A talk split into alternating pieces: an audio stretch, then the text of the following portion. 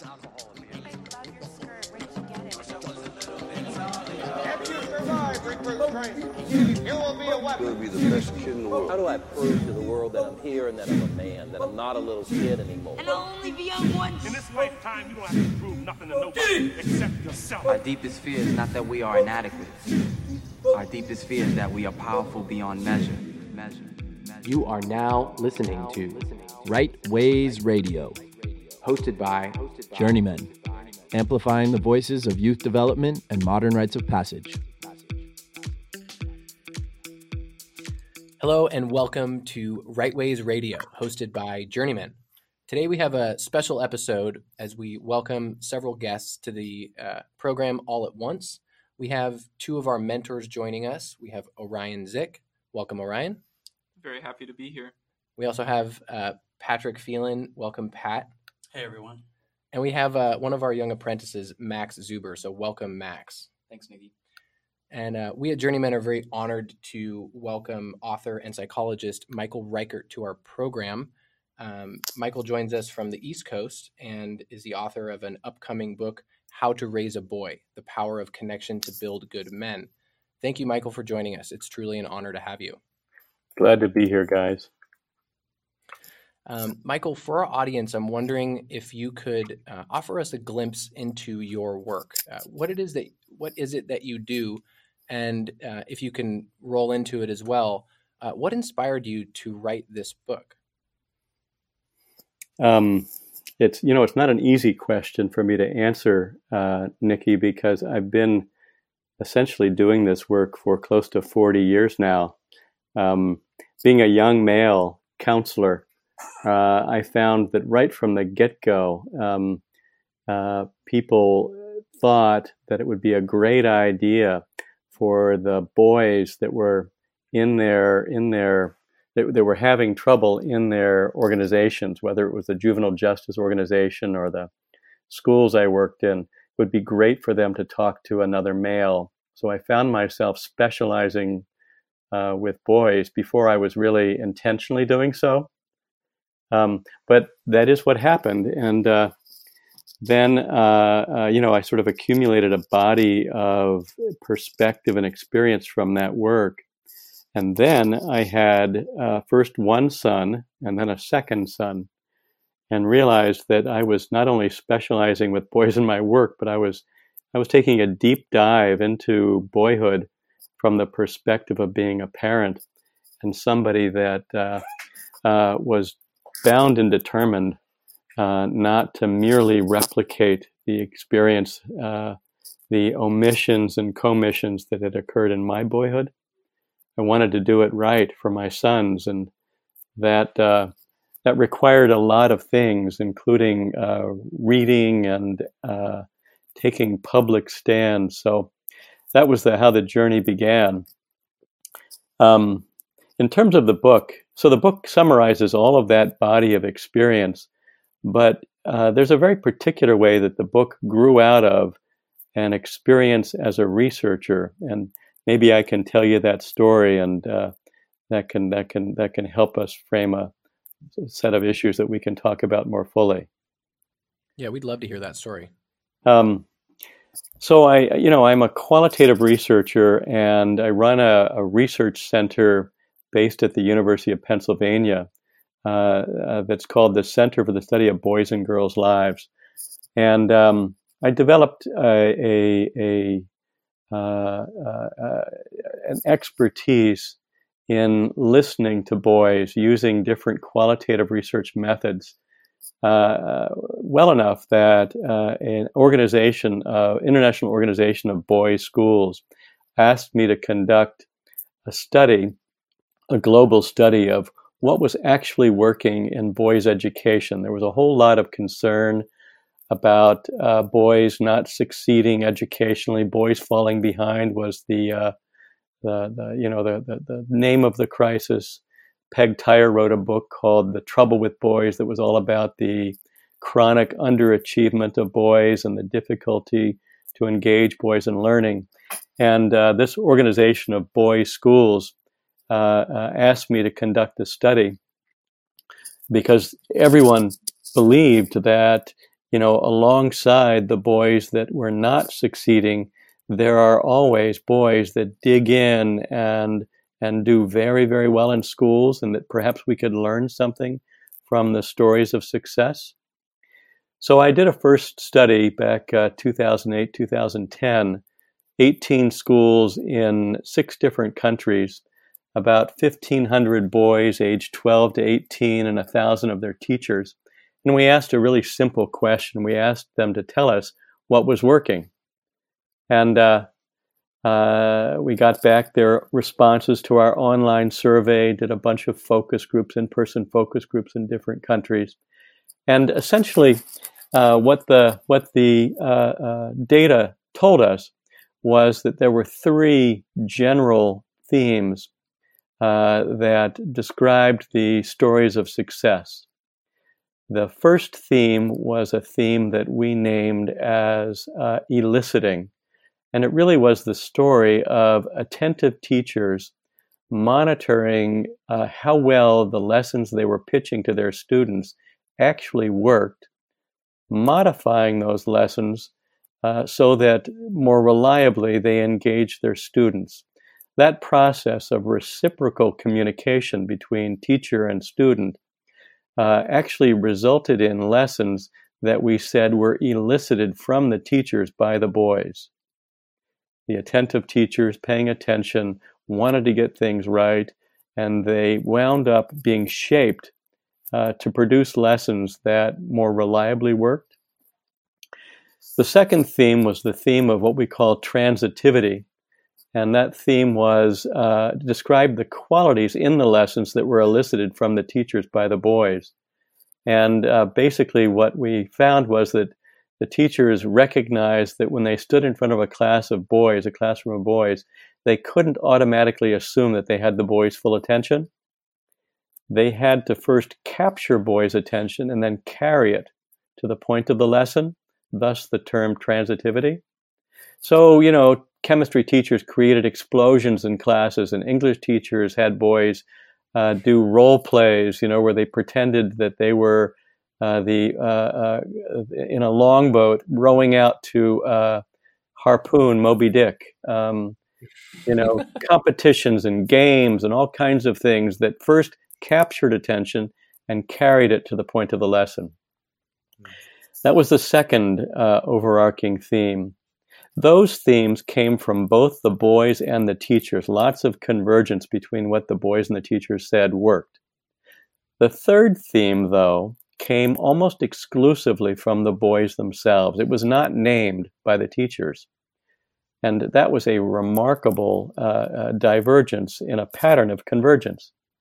And that theme was this, that we heard, we specifically in the survey said, please don't name names or give away any kind of identifying details about teachers you might talk about.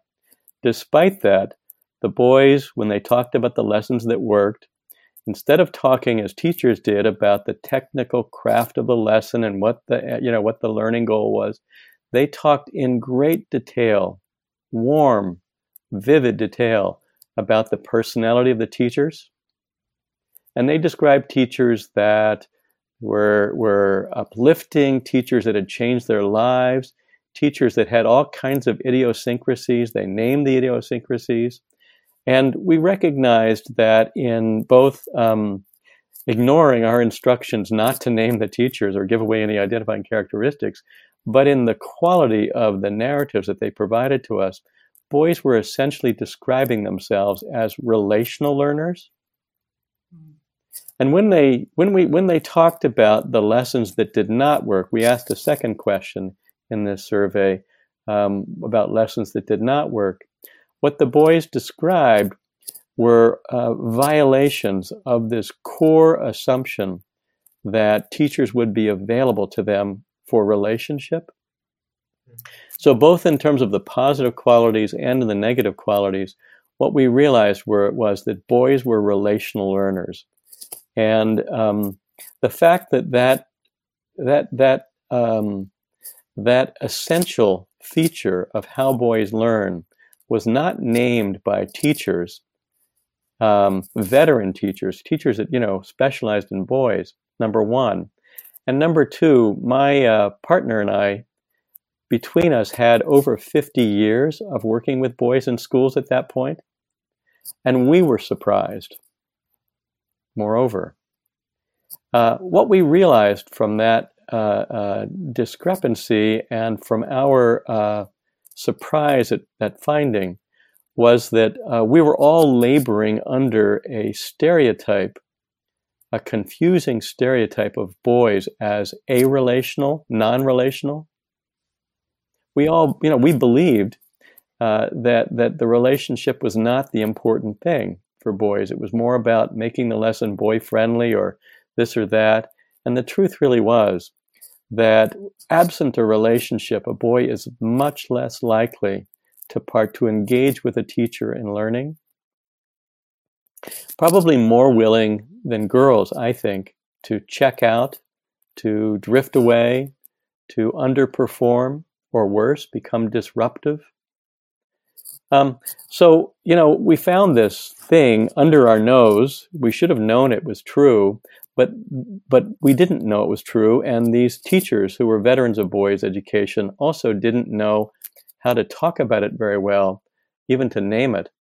And we realized that the true nature of boys as highly relationally attuned and sensitive and dependent, that this was a story that actually had broader implications. It certainly has had lots of implications for how people think about working with boys in educational and coaching contexts. And that's been work I've done for the last, 6 years or so.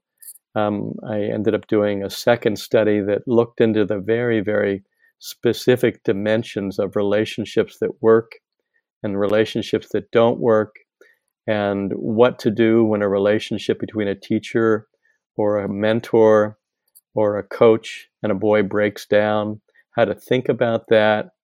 That's been the work I've done for the last while.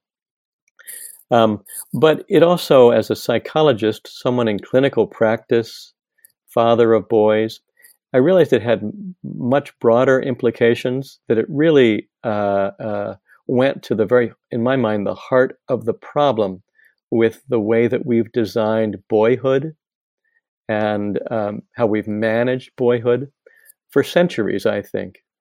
And that we've got it all wrong, basically. And to think about a boyhood that is built around the boy's fundamental need for connections in order to see himself clearly, in order to manage his emotions, in order to solve problems, in order to believe in himself. I mean, I could go on and on. In order to absorb moral lessons or work through shortcomings that he experiences in himself, in all of these ways, the relational context is critically important, and yet we haven't really prioritized that in how we have done boyhood. In fact, we've valorized the notion or the image of the boy as sort of a solitary individual. In the group I did today with the boys, and they talked about their relationships with their mothers, they named that conflict that lurks under the surface for every adolescent boy in terms of how he relates to his mother. And that conflict is that at a certain point, doesn't a boy have to simply turn away from his mother and go be a man by himself, sort of the Lone Ranger? Mm-hmm. And, the idea that myth or that mistaken archetype still dominates how boys think about themselves, not to mention how the adults who are in charge of boyhood, manage boyhood for them. That idea, I think, was really the animating force behind my undertaking this book. Thank you, Michael. I feel particularly struck by a couple of words you used, which is that we perhaps unconsciously, but certainly do design and manage boyhood. And those words, I think, stuck out to me because I feel like a lot of the common rhetoric around masculinity and boyhood and what might be expected for boys is simply based in those stereotypes and based in those myths. And I think it's just a really important assertion that, you know, we adults, we are responsible for the boyhood that we facilitate for youth in our circle and in our lives and in our greater culture. And, you know, with that, there's kind of another question that's popping up for me, which is, in your experience as a father, as a researcher, as someone who's been engaged in this work for so long, what would you say are the most glaringly dangerous myths that we currently still hold in the general society about boys and boyhood? What's certainly not true and having a negative impact on boys today? Boy, it's a it's really an extrapolation in my mind from that core myth that that a real man, a real boy, is an independent individual who thinks for himself and goes it alone, doesn't really need anybody, doesn't feel fear, but triumphs over his emotions by, you know, hard thought and firm will. And that's just simply not how we are constructed as human minds. We, you know, as creatures, human beings, we have evolved in certain ways and are hardwired in certain ways as a result of how we've evolved. And one of those features is that we are incredibly emotionally perceptive and responsive to the relationships that we are part of. The relationship context, the relational context was developmentally critical for how we, for example, form what psychologists call working models in an attachment process. Those working models become the template for how we think about closeness and intimacy and sharing and security and warmth. And if our working models result from attachment processes that have been disrupted in one way or another, and unfortunately for many males they are disrupted, that means that boys approach forming other intimate relationships down the road with some degree of hurt or trepidation or insecurity. And, you know, they respond to those negative emotions in different ways, consciously and unconsciously. It just really complicates the business of forming close, intimate relationships that can be enduring and successful features of adult manhood. So in terms of myths, I think it originates with this central idea that, there's some exception to the human design that applies to males, or some biological difference that distinguishes us from, females in this way. And it's just simply not true. And yet what I saw in the group that I met with today was it's still, that mythology just hangs over boys and influences how they relate to their own hearts, how they relate to each other, how they relate to their work in the world, how they relate to their virtue, and how they relate to their families and to their other close friends and partners. There's other myths. There's the myth that Michael Thompson and Dan Kindlon wrote the book Raising Cain, and they don't talk about myths, they talk about archetypes.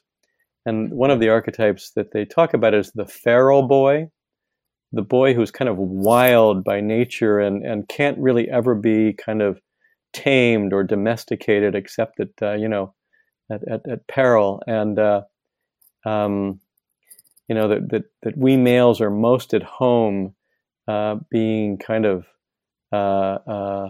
free to howl at the moon And I think every human being likes being free and likes being carefree and you know, getting our yayas out. But I don't think that that notion of the feral boy has served boys very well, particularly in the area of sexuality. I think that there's still this idea, you know, that males are predators by nature, driven by our hormones and our need to procreate or whatever it might be, you know, our most feral instincts. And, the truth of it is that in research about, for example, hooking up, we find that 62% of males in one study experienced regret after hooking up, only on a few percentage points different than females. And, when the researchers explored the nature of the regrets, they really were about wishing that the sex hadn't been cheap, but had been meaningful, and it would lead to a more meaningful connection. So I think that's another example of a myth that's out there. You know, the myth that men are not particularly well suited to classroom learning, that we're not good at receiving instruction from female teachers, on and on. Michael, this is Patrick. You make such a good point that these myths are so ingrained into our society and our culture, and they're sort of always looming over these boys as they grow up. They're unavoidable. They'll hear about various myths through their other friends who are boys or through TV and media. And do you have any thoughts on how to teach or show a boy that they can snap out of these myths and empower them to not abide by them or to find their own way? Yeah, good question, Patrick. I want to say two things. First, to your question about how boys learn these myths, it's really important, I think, for all of us to appreciate that they hang in the air we breathe practically. They're so ubiquitous. In my book, I report on a research study that Judy Chu, who's a Stanford psychologist, conducted. She embedded herself with a group of 4 to 6-year-old boys. She went to their classroom and basically went back once a week for 2 years, observing them, interacting with them, talking with them for 2 years. And what she discovered was that at the outset, at 4 years old, I think that was the entry point for that school. So as they came into school, the boys were, as she put it, authentic. They were present. They were direct. They were relationally skilled. Over the course of the next 2 years, though, they absorbed strong ideas from teachers, from their parents, from other boys, from girls, from TV, from media, about what a boy is supposed to be like. And they changed. They traveled, as she put it, from presence to pretense via posturing. They learned to act like they thought a boy was supposed to act. So they started, not playing with girls. They started playing, more boy traditional games. They started dressing differently, talking differently, walking differently, acting differently. So my point is that in terms of where these messages come from, they're everywhere. And boys are picking them up as early as age 4. So that being true, how do we expect boys to step out of that conditioning? And this is where I've got really hopeful news. And I'll reference that group of boys that I meet with at this high school. So there's this idea that boys don't, and in fact, it's an idea that is propagated virtually everywhere, including by psychologists writing books. I was just reading about a book that just came out. In that book, the author talks about how, you know, boys don't really have an easy time talking about their feelings. They need to do action reflection. You know, a good time to talk to a boy, for example, is when he's driving a car or tossing a ball or, you know, playing a game, video game or something. And I have to tell you that, you know, I think all of us wonder about that all the time, not just about boys, but about ourselves as men. You know, are we just wired differently? We just don't have the same brains or the same access to feelings. Has it been somehow bred out of us or stamped out of us by experience, whatever? And what I found with this group of boys simply is, if you build it, they will come. If you meet with boys, you model something yourself as a male, and you invite them essentially to be real with each other, to step out from behind the masks of masculinity. They do it, and they do it profoundly. I do in the class. I you know, share on a topic. I have the boys talk to each other in dyads, and then I do what we call a demonstration. And it's really just a chance for everybody in the room to get behind one guy, and that guy gets a turn talking in front of 40 people or 50 people about whatever he wants to. And one guy, I'll just give you some examples. One guy this year decided to tell this story about his life at home with a brother who became chemically dependent and essentially terrorized his family. And what this boy, Luke, what he showed as he was talking about this was a depth of caring for everybody in his family, but particularly for his brother. And as he began talking about how fearful he became that his brother was going to hurt himself, was going to not survive, he began to cry, and he cried hard. He sobbed in front of these boys. And he had never shared this story before, but he felt safe enough, he felt held up by these brothers of his who were meeting with him in this common purpose, you know, of helping each other get things off their chest. And for me, it was such an instruction in how, you know, I didn't have to do any teaching with that boy about how to be real or how to talk about his emotions. He did it thoroughly and naturally once we created an environment where it was possible to do. And by and large, that's been my experience. Guys have talked, you know, the boys have talked about all kinds of things. You know, we'll do a class on pornography use, and they'll be incredibly honest. To me, you know, a different generation, embarrassingly honest. Right. Yeah.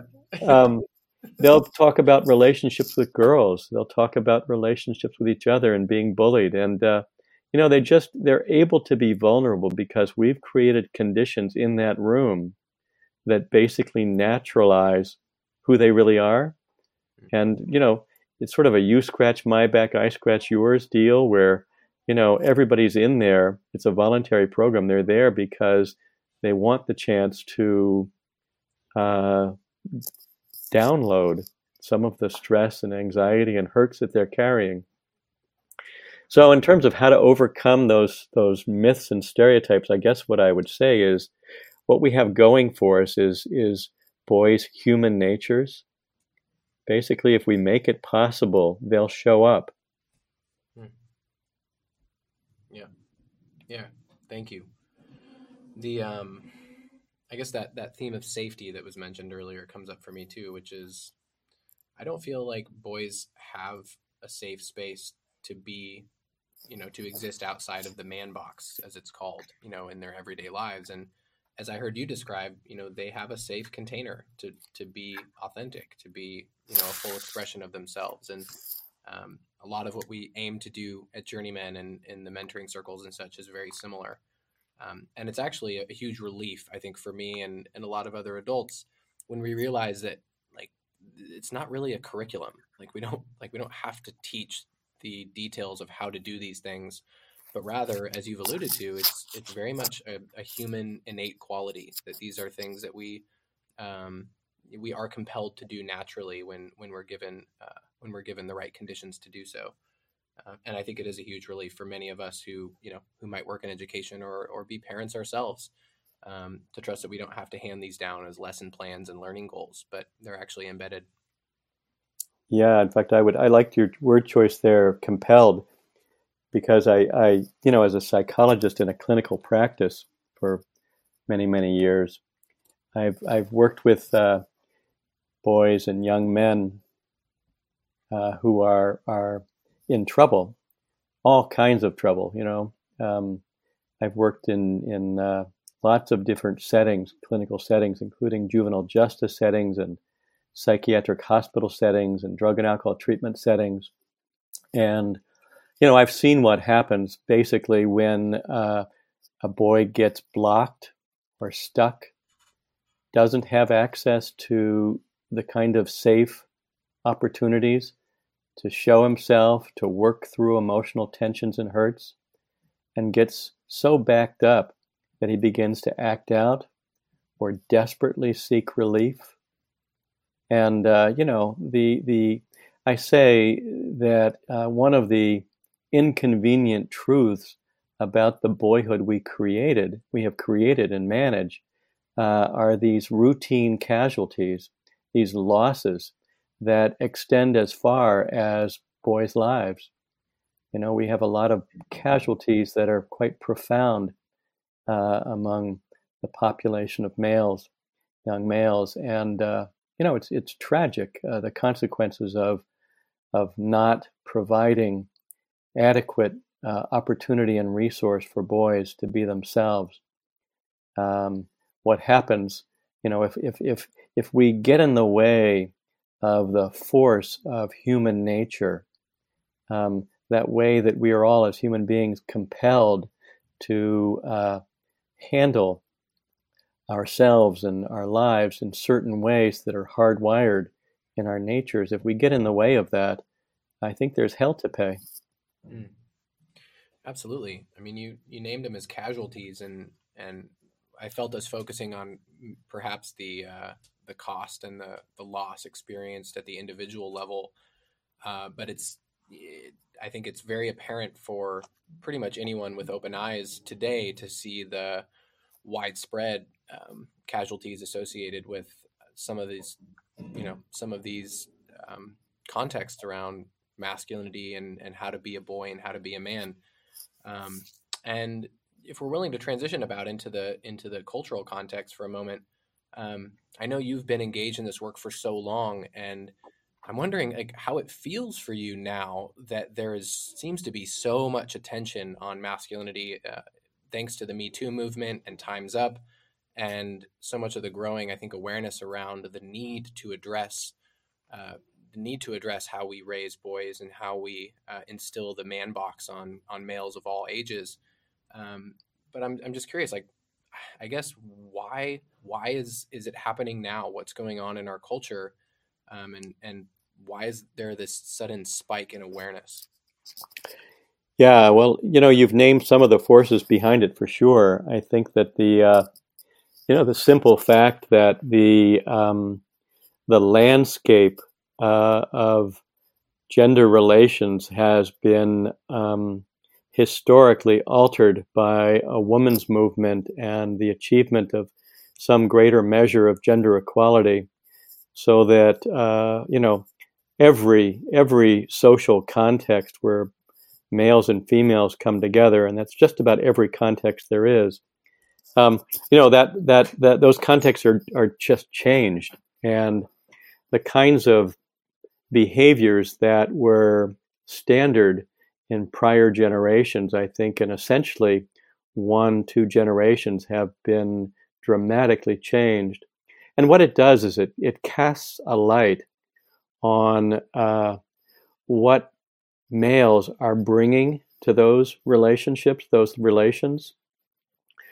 You know, one of the sobering statistics for me in the research I did for my book was on college campuses, the finding that, you know, if college-age males believed that they wouldn't be caught or get in trouble, 40% said that they would force a woman to have sex.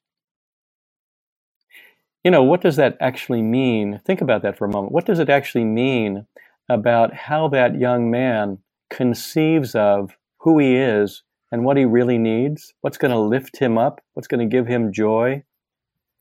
Obviously, he's not thinking in that way about connection, is he? He's not thinking about love or intimacy or the joy of finding another person's heart and wrapping his heart around it. Mm. He's thinking about, something as simple, as reductive as a single moment's, release. Mm-hmm. And that's desperation and blindness and myopia. And, 40% of college-age males a few years ago in that study. So I think that, this casting of a light on what we males bring to this new moment in history is sobering. It's anxiety arousing for parents of boys. I think that, Nikki, you probably read in my book the finding that for the first time in the survey's history, parents of expecting parents would prefer to have a girl than a boy, because they feel that raising boys is just much dicier, much more uncertain, and I think part of that is a reflection of the fact that lots of parents simply don't know what to do. We've inherited these confusing stereotypes and archetypes, and yet we don't particularly like the results that we see in practice all around us, both in our own lives and, in our experiences and what we read in the headlines. How many people heard Christina Blasey Ford testify at the Senate Judiciary Committee about the nomination of Brett Kavanaugh? And irregardless of what we thought about, Brett Kavanaugh, what she described, everyone sort of agreed probably happened. Mm-hmm. And what she was describing was probably recognizable to most every guy. Yeah. In a very sobering way. Yeah. That kind of performative masculinity that really has not for the sake of the girls at all. It's really what we guys do in front of each other to show that we're cool or that we're, one of the guys, or that we're, we're with it. We're with the program. And so anyway, I guess what I'm trying to say is that I think that it's all these historic changes that have put new light on masculine norms that exist in the culture and that get perpetuated one generation or the next. The good news, I would say, is that boys themselves, I think, recognize that these norms no longer work reliably. Mm-hmm. And things are changing. Things are changing everywhere. And I think that what I find at this boys' school when I run this emotional literacy program, for example, is not an artifact of some, tremendous and rare wisdom that I exercise there. It really is basically who boys are and how ready they are for something different, something better. And I think I think that's probably true everywhere. Yeah, I would agree. I think that's definitely our experience here. I'm honestly still kind of blown away at the statistic you shared, which is the 40%. I think it's having an impact on me, particularly because in a way, it spoke true for me that same driver, which was that my own impulse to engage intimately with women at a younger stage in my life was so much driven on what I felt like I was expected to do as a male. And I feel, even in my body now, quite a bit of shame and embarrassment around how many times I moved a relationship from a happy, where I would say a healthy and happy kind of friendship into a sexual space, primarily because I thought that I was expected to do that. And if I didn't, I had done something wrong, that I was failing my gender of sorts. But that statistic still blows my mind. I mean, that's, I think indicative of much more than just the, the instance that they're talking about, but it certainly reveals a lot about what's going on to create that condition in the first place. Yeah, that's really the point I think that I'm making, is that, you know, we I think there's a lot of hand wringing and consternation on the part of women, mothers, girls, sort of thinking about, you know, relating to boys in the face of those kinds of observed behaviors. And to the point where I think, you know, there's a question sort of hanging in the air, an unspoken question about, is this somehow what male nature is like? Is this just sort of somehow hardwired by testosterone or something in how boys are inclined to behave, that they truly are sexual predators? That's just, you know, the natural selection process at work. And the truth is that, you know, I marry that statistic, the 40%, with that earlier statistic I cited about how many males feel regret after a hookup. The emptiness of it, the way that they felt, as you were describing, sort of forced into a role performance that really had very little to do with themselves and their hearts. So I guess, you know, where do these things come from? They come from the boyhoods that we've created, that we maintain, that are a way of perpetuating, reproducing generation to generation, a certain kind of male, irregardless of whether it's good for the males themselves.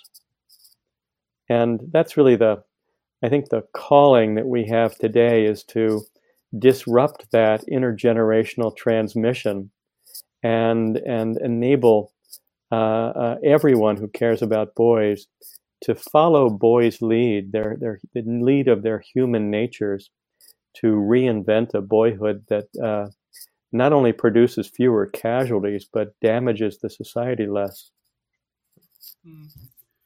Michael, it's Orion here. I wanted to speak really quickly and echo how Nikki felt about that statistic, and go back to, it reminded me when you were talking about relational teaching, and how, to me, that was not my experience in school, how it felt very outcome oriented. But it was also the same feeling I had in those intimate moments with women, where it felt like there was this, you talked about in one of your articles, where there is this hierarchy that emerges and you're trying to please those around you. And instead of going into it with connection, it was going into it looking for this kind of external validation or internal validation, really, to belong. And so that really, that just really resonated with me, the kind of the connection aspect, the relational aspect, that it both was present for me in school, but also entered into my, like, most of my relationships with those around me. You know, The research on, Patrick, you asked a question about how we can help boys escape the man box, the narrow, restrictive code of masculinity. And the research is pretty clear, and this is really relevant. The research is very relevant to mentoring programs and parenting, that what it takes to embolden a boy and enable him to hold on to himself and hold on to his core values. What it takes is a relationship with an ally, someone who believes in him and who lets him be himself, and basically gives him the message that who he is, who he wants to be, actually matters. That being male is not just about submitting to the inevitable domination of this masculine code, but it really can be about getting to be yourself. Yes, this is Patrick here again. Yeah, you the term you used that resonated with me was performative masculinity. Maybe another term for that would be locker room talk. Yeah. And yeah, it reminds me of a segment in your book. You referenced some research. I think it was the Judy Chu study about when boys don't have that male ally through their father or through a teacher or a mentor, they can develop that sense of masculinity from their friend groups and their peers. And in my experience, that's how a lot of these dangerous precedents get set, and it sort of creates this atmosphere where you feel like you have to perform, and you feel like you have to one up your friends. And a colleague at Penn, a psychologist who specializes in understanding and studying Black and Latino male development, he has found with respect to Black and Latino boys that because of the force of racism and the mythology that it creates about who they are, Black and Latino boys, they are vulnerable to hypermasculinity. So hypervulnerability produces hypermasculinity. And I think that, while that is particularly relevant to boys who are sort of, in the crosshairs of a triple whammy of race, class, and gender oppression, I think that the notion of vulnerable boys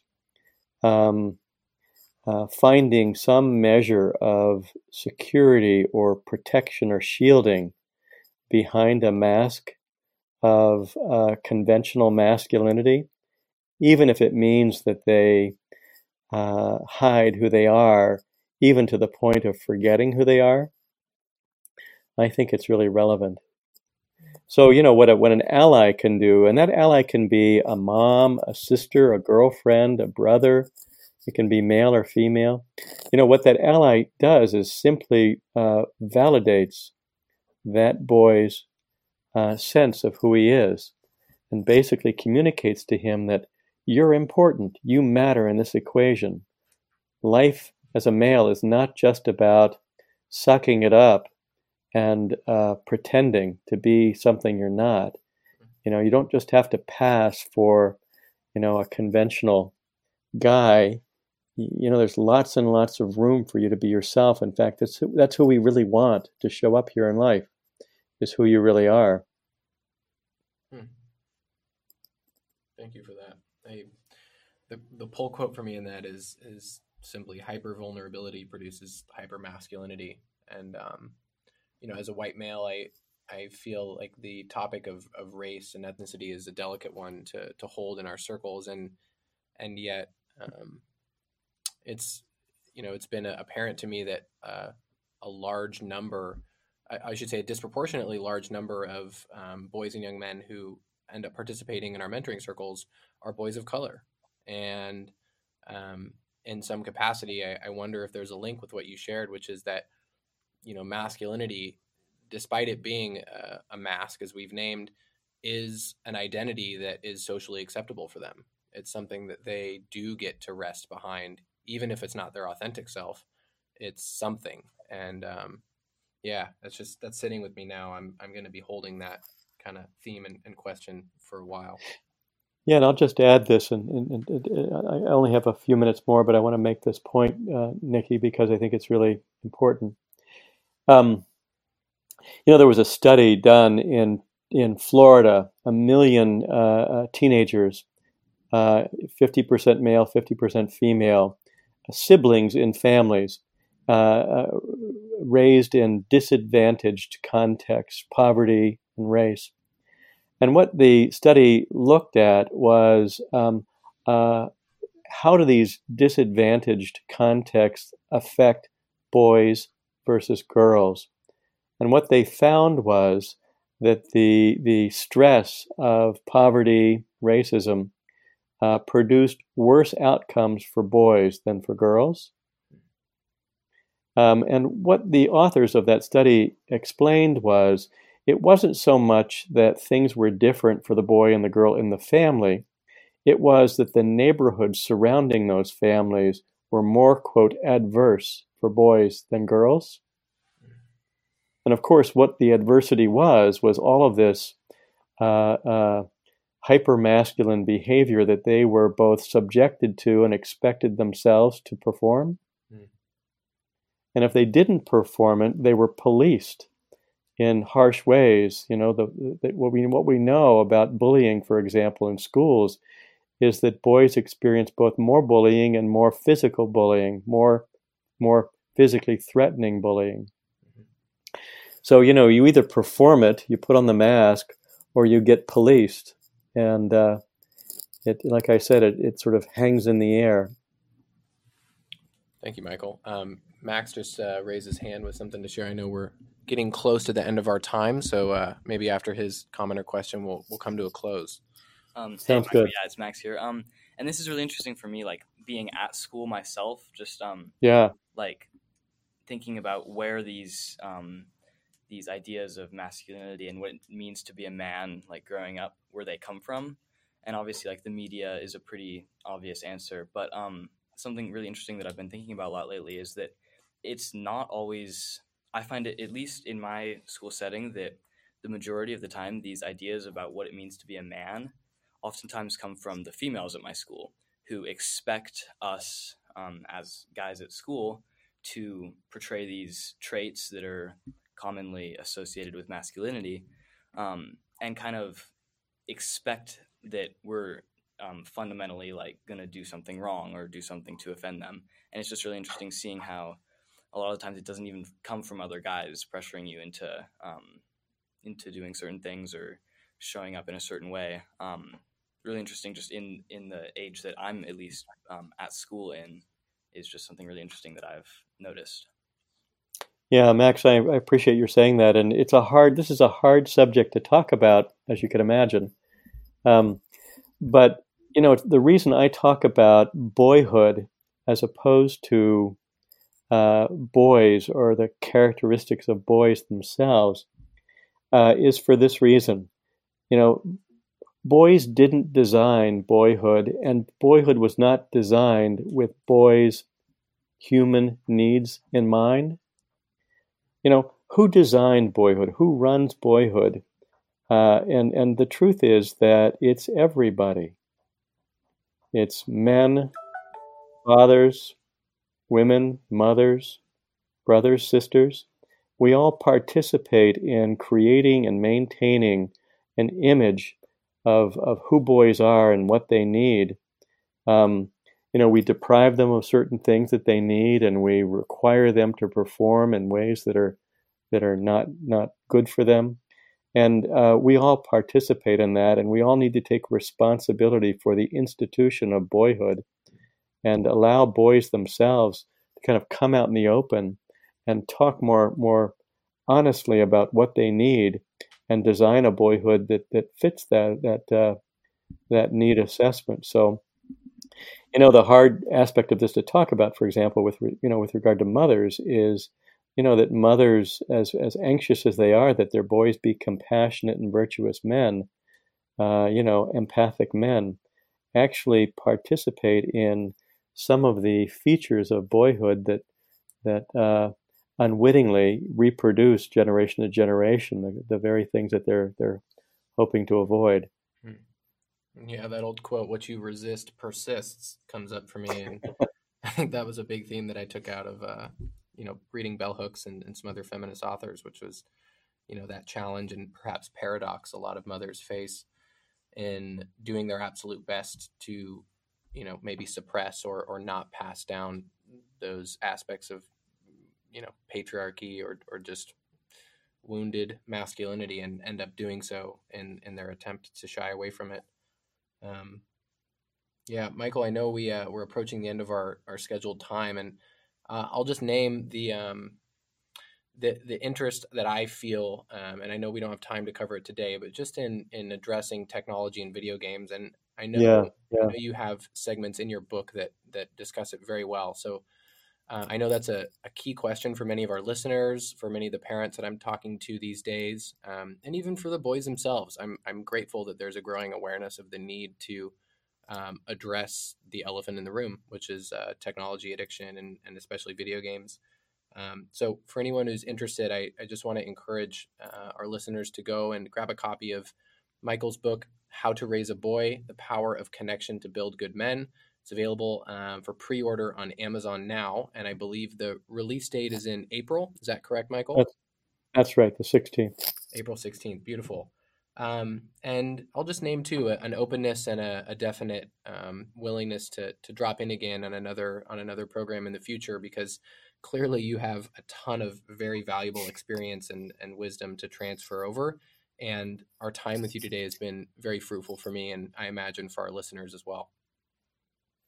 Thank you all. Thanks for having me, and I enjoyed the conversation a lot. And Max, appreciate in particular you as a young male speaking about your experience at the end there. Thank you.